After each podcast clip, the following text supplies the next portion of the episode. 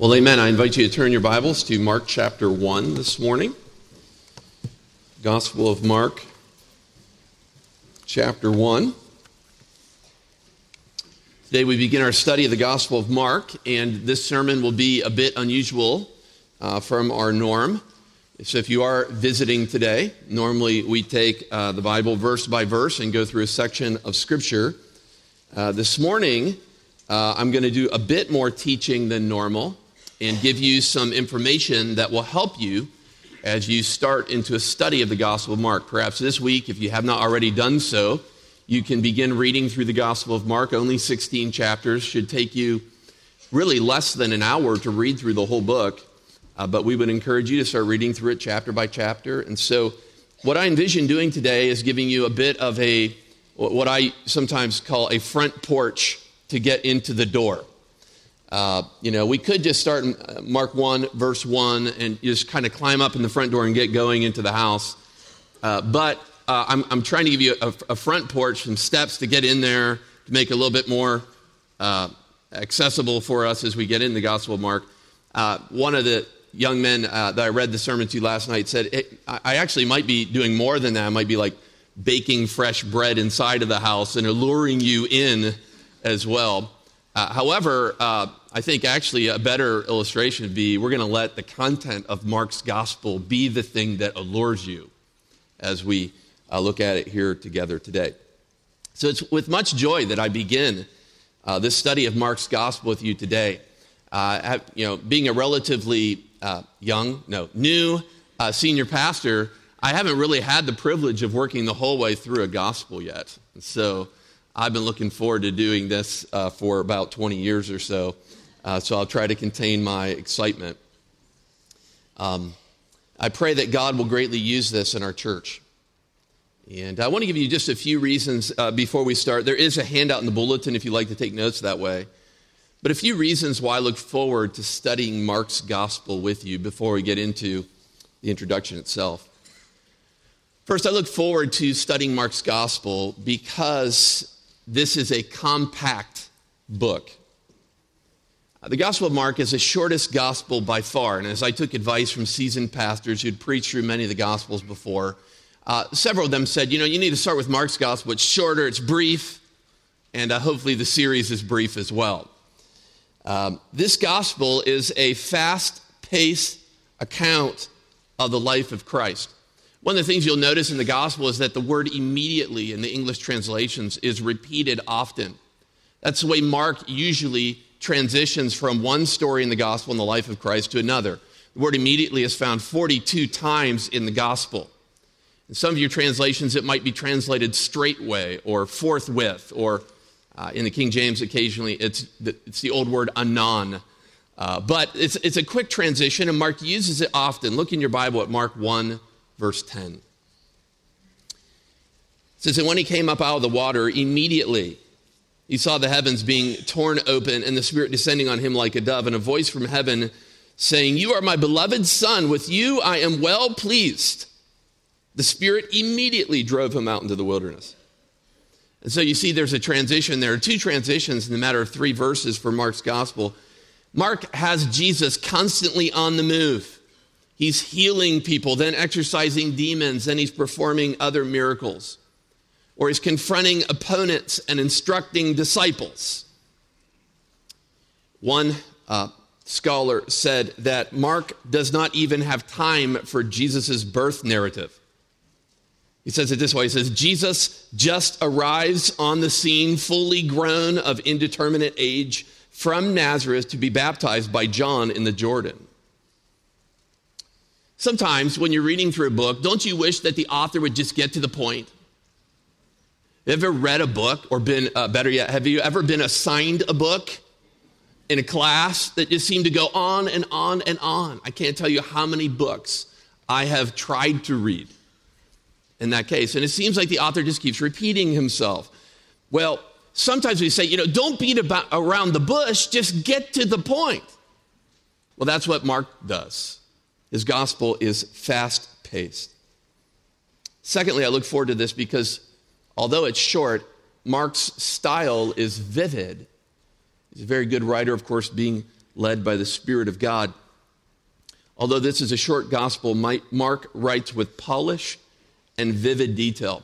I was just reading through the first few chapters and looking for this again, and I noticed that in, in chapters one and two, the way he describes things are very, very vivid. He, he at one point is talking about Jesus being in the wilderness, and he says that he is surrounded by wild beasts in the wilderness.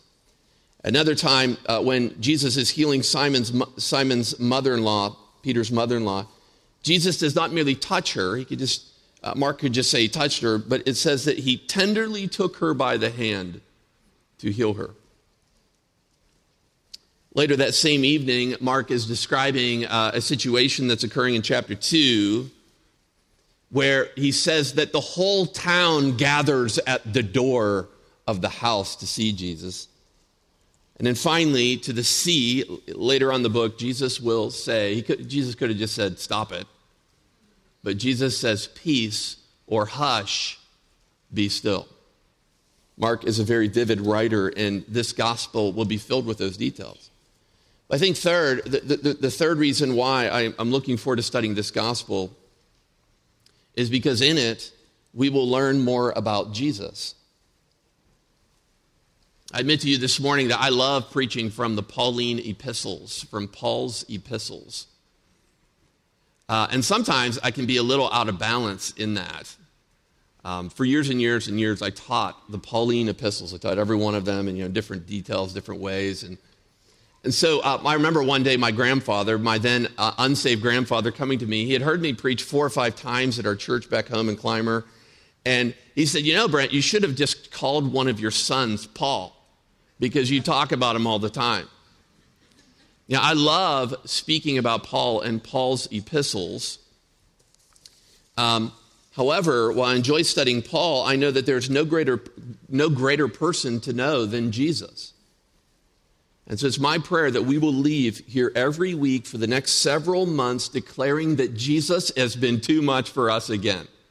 This is too great for us, even to fully comprehend or understand. And so it's my prayer in the next few months that Jesus will be greatly glorified in our study of Mark's gospel.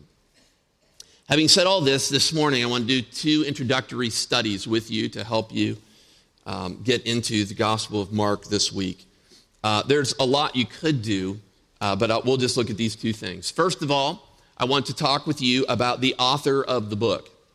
If we're going to understand the Gospel of Mark, we need to look at its author. And I think looking at the author will give us perspective on the whole book. Again, I said there are three statements I want to make uh, regarding the author, and in your notes, uh, I'll try to make clear where you can fill in the blanks. First statement I'll make is that the author of this gospel is John Mark. Is John Mark. Having said that, I admit that nowhere in the Gospel of Mark do we find any information about the actual author of this book.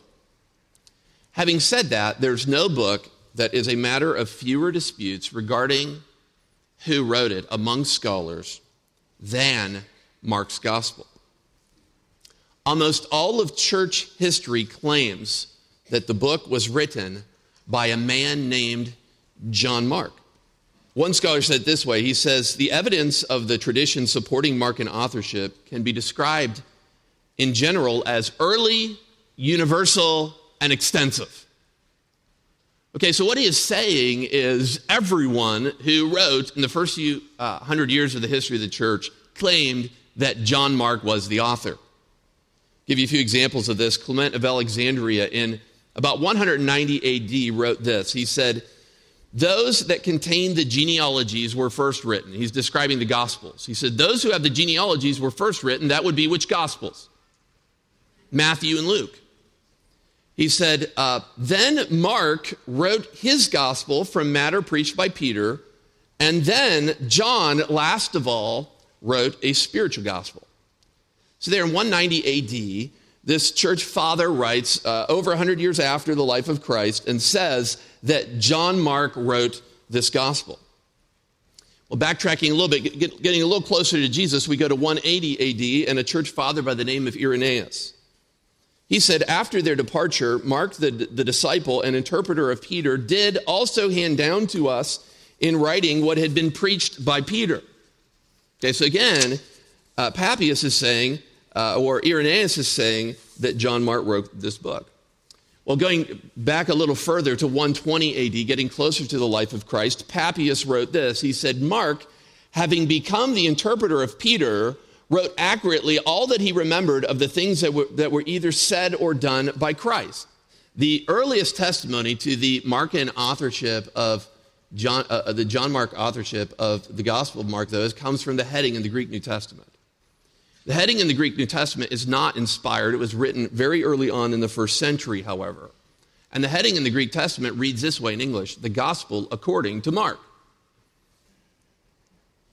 And so it seems relatively certain then that John Mark wrote this gospel. But one of the things I want to ask us as we're studying the, the, the, the scriptures here is what do we know then about this person, John Mark, from the scriptures?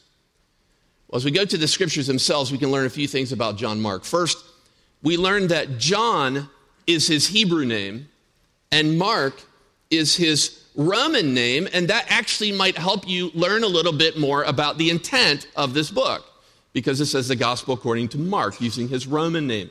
I think this gospel was originally given to Roman believers. I'll talk more about that in a second. What else do we know about John Mark from the New Testament? Well, we know that he was not an eyewitness of the events of Christ. John Mark did not live and walk with Jesus. However, he was a close friend and traveled with at least three of the apostles. He traveled with Barnabas, a relative of his. He also traveled with Paul the apostle on, on his first missionary journey. And there were times in his life, many times in his life, uh, when he traveled with Peter. Peter, who would have walked and talked with Jesus. And so, no doubt, Mark's interaction with those apostles would help him as he would write this gospel. Well, John Mark is mentioned in the scripture eight times. I invite you to turn your Bibles to Acts chapter 12 for a moment, and we'll look at a, few of the times when John Mark is actually mentioned in the scriptures. There are several of them in a, in a cluster here in the book of Acts. The first mention of John Mark in the, the actual scriptures itself is Acts 12 and verse 12. And I invite you to look at that text with me, Acts 12 and verse 12.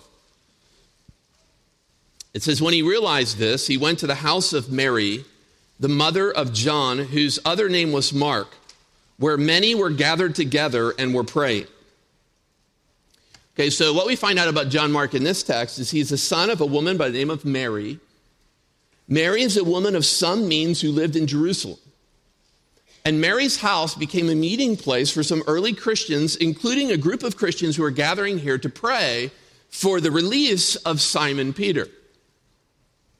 The second mention of him is just a little bit later down in the text. Look at Acts 12 25. And Barnabas and Saul, or Paul, returned from Jerusalem when they had completed their service, bringing with them John whose other name was Mark. The second mention of him is during Paul's first missionary journey. And in this text, we find out that Mark is with Paul and Barnabas as a traveling partner in their first journey. The third occurrence is probably just across the page in your Bible, Acts 13 and verse 5 where the scriptures say, when they arrived at Salamis, they proclaimed the word of God in the synagogues of the Jews, and they had John to assist them. So Paul and Barnabas are ministering on this first missionary journey, and they've got an assistant or a minister helping them whose name is John, John Mark. But then go down in your Bibles to Acts 13 and verse 13, where we learn something significant about John Mark in the New Testament. Acts 13 13. Now, Paul and his companions set sail from Paphos and came to Perga in Pamphylia, and John left them and returned to Jerusalem, but they went on. We'll just quit reading here. Here we find out that John Mark was a deserter. He abandoned Paul and Barnabas in the city and he went back to his previous life. Now, turn the page in your Bible just two chapters to Acts 15, and we'll see that the next mention of John Mark produces a great division between two apostles. Look at Acts 15, verse 37. Acts 15, verse 37. says, Now Barnabas wanted to take with them John called Mark. But Paul thought best not to take, take with them one who had withdrawn from them in Pamphylia and had, gone, had, not, had not gone with them to the work. And there arose a sharp disagreement, so that they separated from each other. Barnabas took Mark with him and sailed to Cyprus, but Paul chose Silas and departed. So, over the defection of John Mark, Paul and Barnabas have a dispute. Paul does not trust him anymore because John Mark had withdrawn from them in, in their first missionary journey. As Paul begins his second missionary journey, he has no place for John Mark. Well, some years later, you could read more about John Mark in 1 Peter 5 and verse 13. We won't turn there and look at that, but there we learn that John Mark is, is at that point in Rome with Simon Peter. So he's spending some time with Simon Peter. Again, another text we won't turn to is Colossians 4 and verse 10, where we find out not only was, uh, was John Mark with Peter in Rome, but he was with Paul in Rome, Colossians 4:10. But there is one last text chronologically, the last mention of John Mark that I'd like for you to read with me. Turn to 2 Timothy 4 and verse 11. 2 Timothy 4 and verse 11. Okay, so we're just try- trying to find out a little bit more about the author of this book, and I think I'll be able to make a significant point about him being the author here in a moment. 2 Timothy 4 and verse 11. Paul says in this book, near the end of Paul's own life, he says, Luke alone is with me. Get Mark and bring him with you, for he is very useful to me for ministry. Here, John or uh, Peter, or sorry, Paul is writing to Timothy, and he tells Timothy to bring John Mark with him because John Mark is now, at least at this point, again, profitable for Paul and his ministry. You know, John Mark is a great study in what God can do with one who fails or who quits, but then decides to again serve the Lord with all of his heart. Not only was Mark profitable again to the Apostle Paul, but God used John Mark to write this gospel, the Gospel of Mark, which stresses the need for believers to have fortitude and endurance when facing persecution. In other words, John Mark is an unlikely author for this book. Uh, but God is a forbearing God of second chances. Aren't you glad that God forgives and that He continues to use us? Even amidst our own weakness. The second statement I want to make, and you can go back to Mark chapter 1 again. The, the second statement I want to make about the author of the book is uh, that John Mark is connected in some way to Peter in the production of this book. Uh, this study is, is, is, valuable as well. If you, if you noticed when we were going through the church uh, fathers and reading through some of that information, Many of them connected John Mark and Simon Peter in the, in the production of this book. Actually, most early tradition claims that John Mark penned Peter's memoirs or memories of the life of Christ and that they worked together in producing this gospel.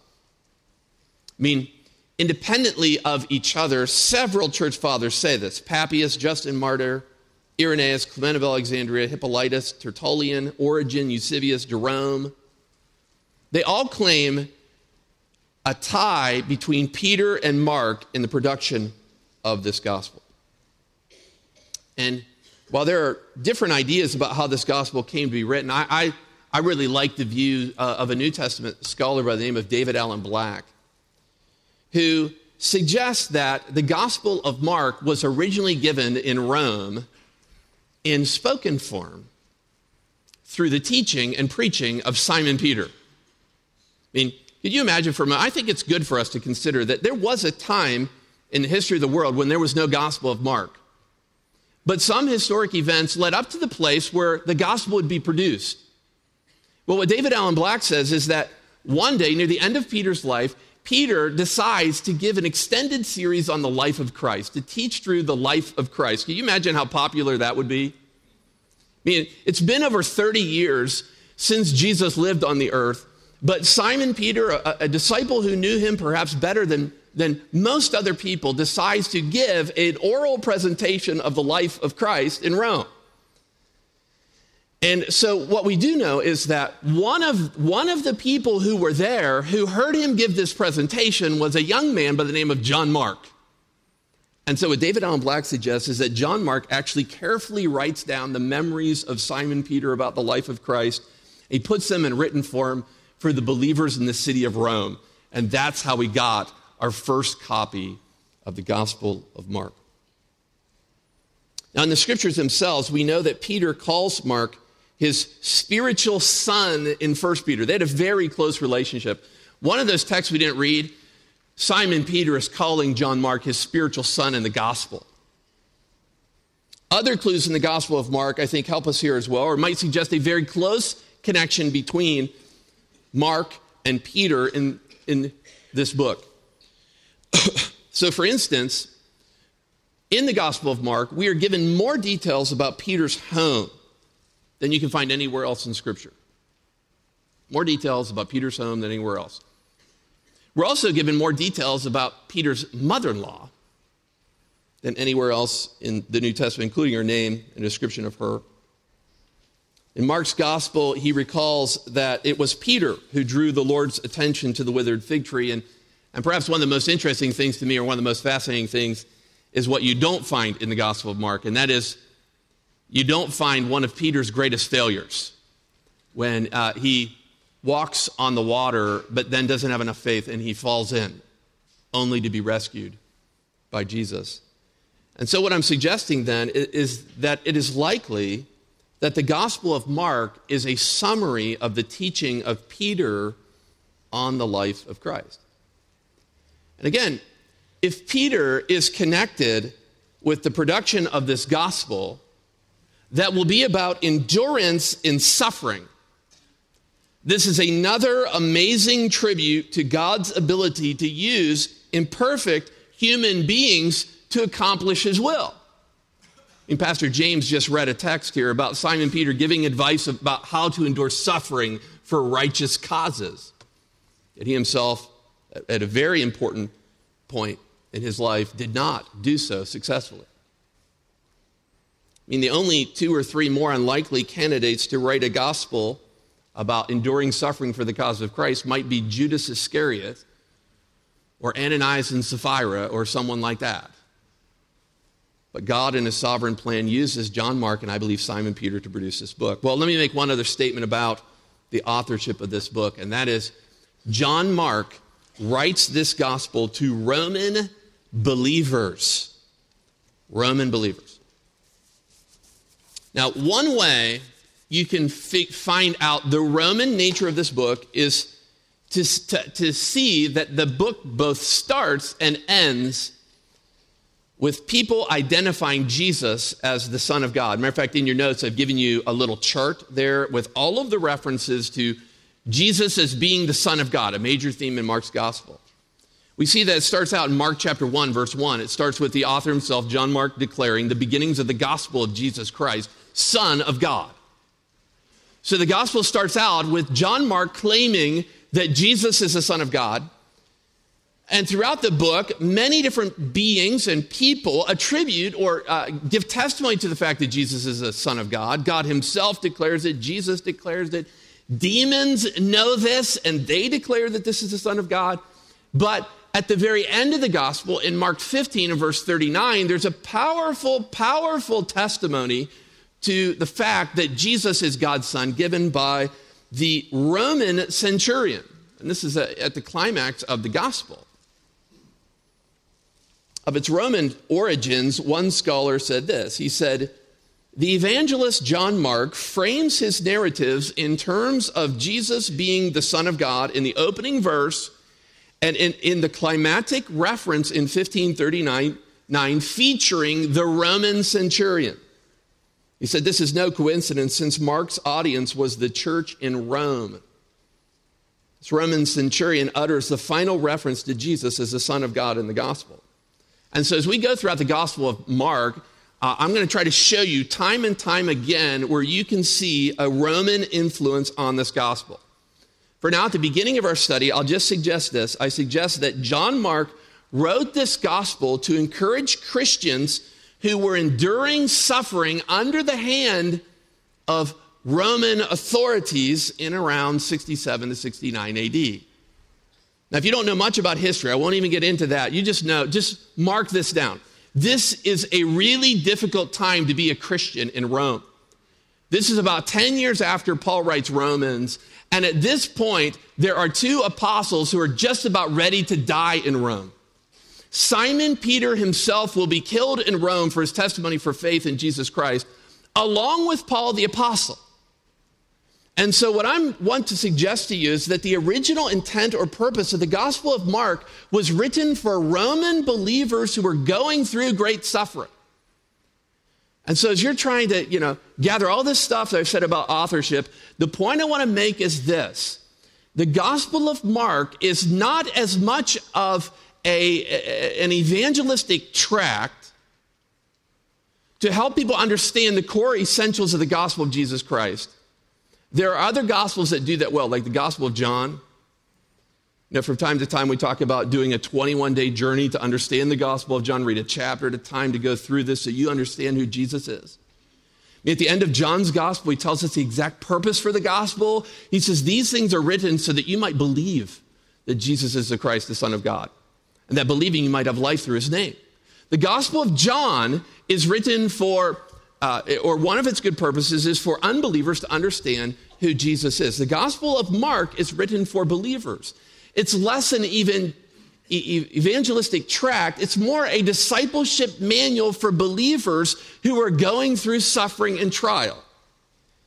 And I'm going to re- return to that point in just a moment. The Gospel of Mark will be really helpful for us as believers as we consider trial. Well, there's one other introductory study I want to do with my last six or seven minutes here, and that is I want to look at the main message of the book. To understand the main message of this book, there are several places I could go. Uh, however, what I'm going to do is I want to go right to the heart or the center of the book and look with you at Mark chapter 8, 9, and 10. So turn your Bibles to Mark chapter 8 and for the rest of our time, we'll be in these texts. In Mark 8, 9, and 10, there is a threefold pattern repeated for emphasis by Mark in his gospel as he's writing it, so that whoever reads this book will understand a key, key idea concerning Christ and being a follower of his. And so this threefold pattern is found in Mark 8, it's found again in Mark 9, and it's found finally in Mark 10. The threefold pattern goes this way Jesus will start by predicting his own death in each one of these texts. I mean, many of the, the writers that I read in the last several weeks that talk about the Gospel of Mark describe Jesus as the suffering Messiah or suffering servant. Perhaps you've heard that before. He's the suffering servant. Well, the first part of this pattern is Jesus predicting his own death. We're going to see that in these texts. After that, the disciples fail. The disciples fail. And then finally, Jesus reminds them of the true cost of discipleship. And uh, so, what I would like to do is, I would just like to read these texts with you and show you these, this threefold pattern that repeats itself three times. Look at Mark 8, verse 31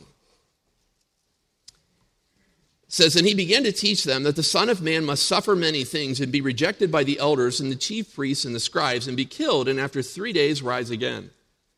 And he said this plainly. And Peter took him aside and began to rebuke him. But turning and seeing his disciples, he rebuked Peter and said, Get behind me, Satan, for you are not setting your mind on the things of God, but on the things of man.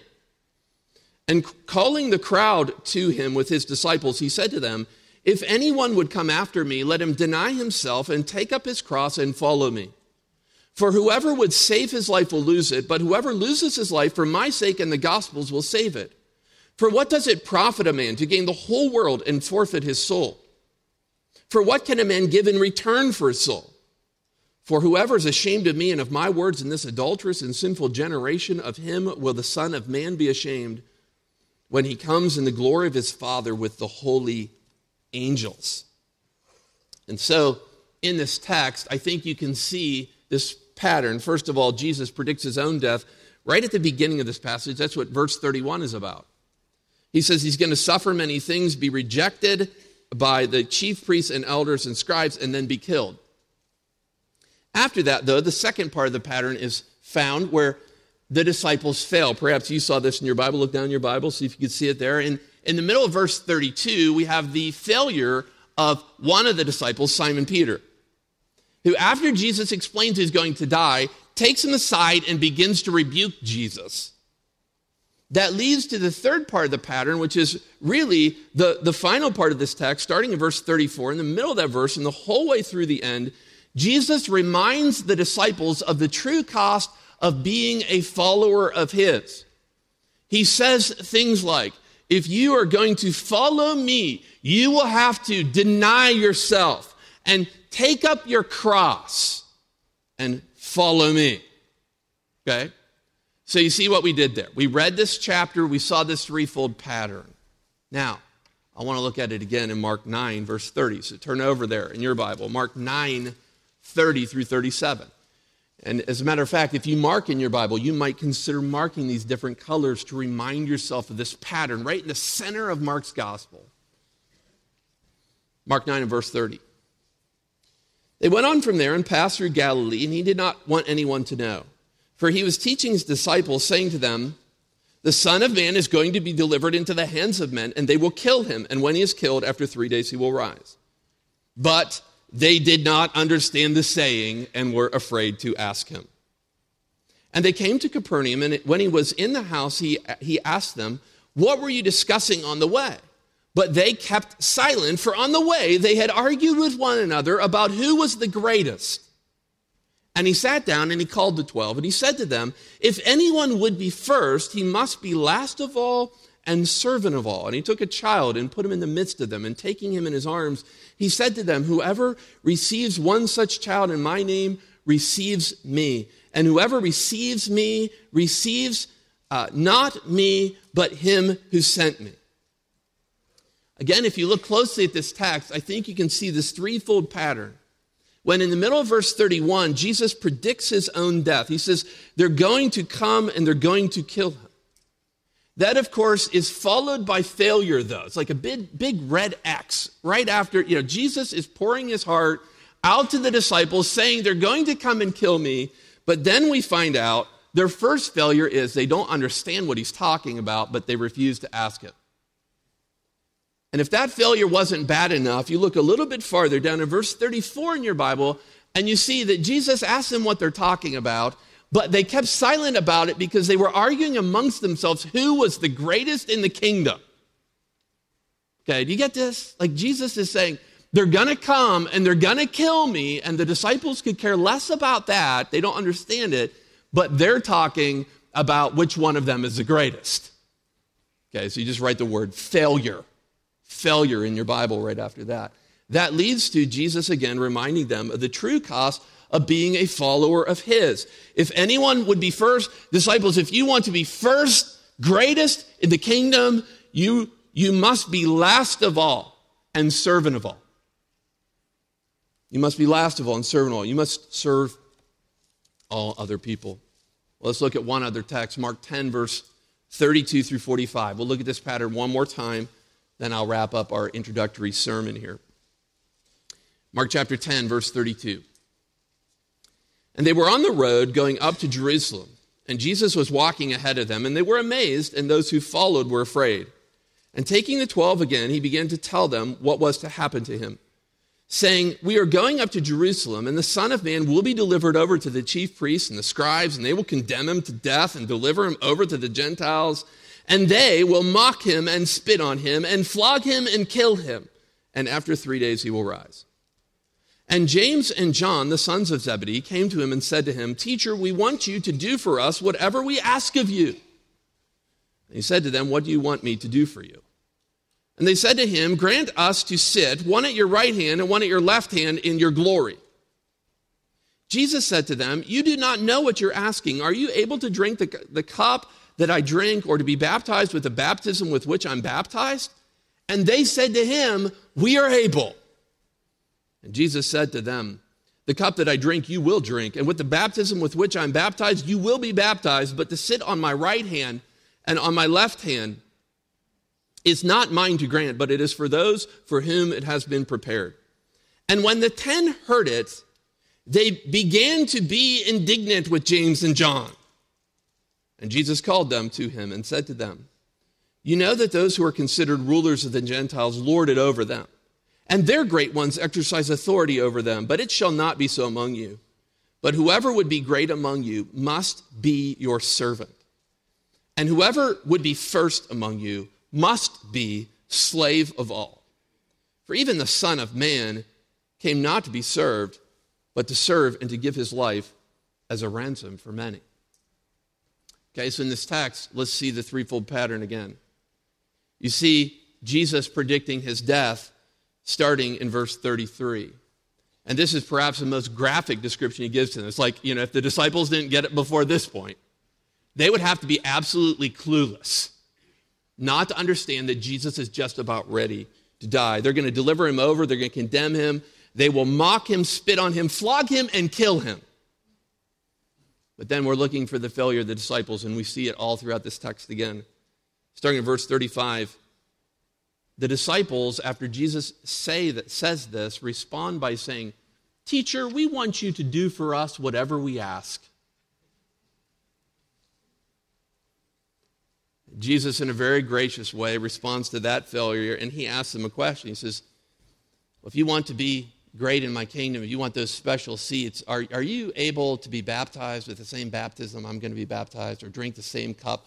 I think Jesus is describing the fact of his own death. James and John, are, are, you, are you willing to die like I'm going to die? I don't know if they understand the question or not, but their, their statement I translate as well as another failure. We are able. We're able. And then Jesus confirms with them, You will indeed die in that way. You will indeed die a martyr's death. Well, then you think you're, you're about through the text and the disciples' failure is over, but verse 41 I see as another failure of the disciples. It says, when the ten heard the question that James and John had asked, it says, they began to be indignant at James and John. Now, we don't have time to go to the other Gospels, but that word indignant, basically, in, in my perspective from the other, other Gospels, I believe means that they became filled with, uh, uh, with greed or uh, filled with, oh, the right word is envy. Filled with envy. So instead of the other 10 disciples saying, I can't believe how audacious it would be for James and John to ask that insensitive question. I mean, Jesus just said he's going to die, and they're asking about having the best seats. Actually, they're filled with envy, perhaps wishing they had asked that question. That leads to Jesus again reminding them of the true cost of being a follower of His. You will be servant of all, slave of all. For the Son of Man came not to be served, but to serve and to give His life a ransom for many. Now, we have looked at a pattern this morning. This is how we're going to close. Threefold pattern, three times in Mark's gospel. This pattern is like three dots that begin to form a line. And the question I want to ask you is why does Mark do this? Why does he repeat this threefold pattern three times in the heart of his gospel? Of course, he's emphasizing something, but what is his main point? I want to suggest that his main point, first of all, was to declare the sufferings of Christ. I mean, again, Jesus is the suffering servant. He just kept serving and serving and serving mankind, and he would do so to the point of death. But perhaps the even greater reason for Mark to do this, to give this threefold pattern, where Jesus predicts his death, the disciples fail, and then he reminds them of the true cost of being a follower of his, is to challenge believers to follow the example of Jesus Christ. In other words, Mark is writing to Roman believers who are currently enduring suffering, great suffering for the Christian faith. And these believers needed to be reminded of what it costs to be a follower of Jesus. So, the big point in this introduction I'm trying to make to you this morning is that this gospel is more than a book about Jesus, it's a book about being a follower of Jesus.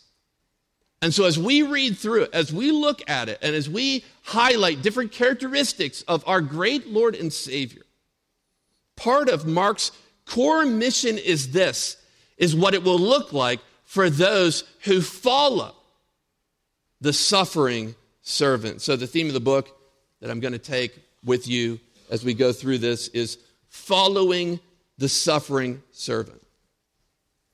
As a pastor, I occasionally hear people Christian people describe how difficult it is to be a Christian. I've heard statements like this I don't want to be a missionary because I'm comfortable right where I am. I like my life, I like my comfort, I like what's around me. Or, why would I go on a mission trip? Well, because being Jesus' disciple means that you follow his selfless example of service for the glory of God. I mean, it's not just that you would believe in Jesus and then you can live your life any way you want. No, Mark's gospel will remedy that. It's not an easy believism. It's not just believing Jesus, but you will need to follow him if you're going to be his disciple, even through the midst of suffering and persecution. Or we say things like, I just can't witness because it's too hard, it's too embarrassing. So this book says, Whoever is ashamed of me and of my words in this adulterous and sinful generation, of him will the Son of Man be ashamed at his coming. In Mark chapter 8, right? The heart of the gospel. You see, you cannot just be a believer who believes and gets in, but then refuses to tell other people about the Son, or else the Son will be ashamed of you. You must follow Jesus' example. Or we say, why should I go why should I volunteer to go last in something or to have the worst seat in some location or to stand while others sit? So this book says if you're going to follow Christ, if you would be first in his kingdom, then you must be last of all and servant of all. For following Jesus means that we follow a suffering servant. So I'm greatly concerned for many professing believers in Jesus Christ who view their, their own present life as less than sacrificial service for the glory of God. We just can't believe and coast. But this book will show us to be a disciple of Jesus, you must follow his suffering example. Let's pray together. Father, I thank you for the privilege of working through this book. I pray, Lord, that over the course of the next several weeks and months, we would learn more about it. Lord, as I've attempted to just summarize who the author of the book is and what his message is, I pray that believers would be excited to read this book, to learn more about their Savior Jesus, but to learn more as well of what it takes to be a follower of his. And Father, if there's a young person, middle aged, or older person in this room who says they're a believer, but refuses to do much sacrifice for the name of Christ, I pray this gospel would awaken them, would stir them, to show them that all true Christians, all genuine believers, gladly embrace sacrifice and suffering for the cause of Christ, to follow his example. I pray, Lord, that you would teach us these lessons over the course of the next several months. In Jesus' name, amen.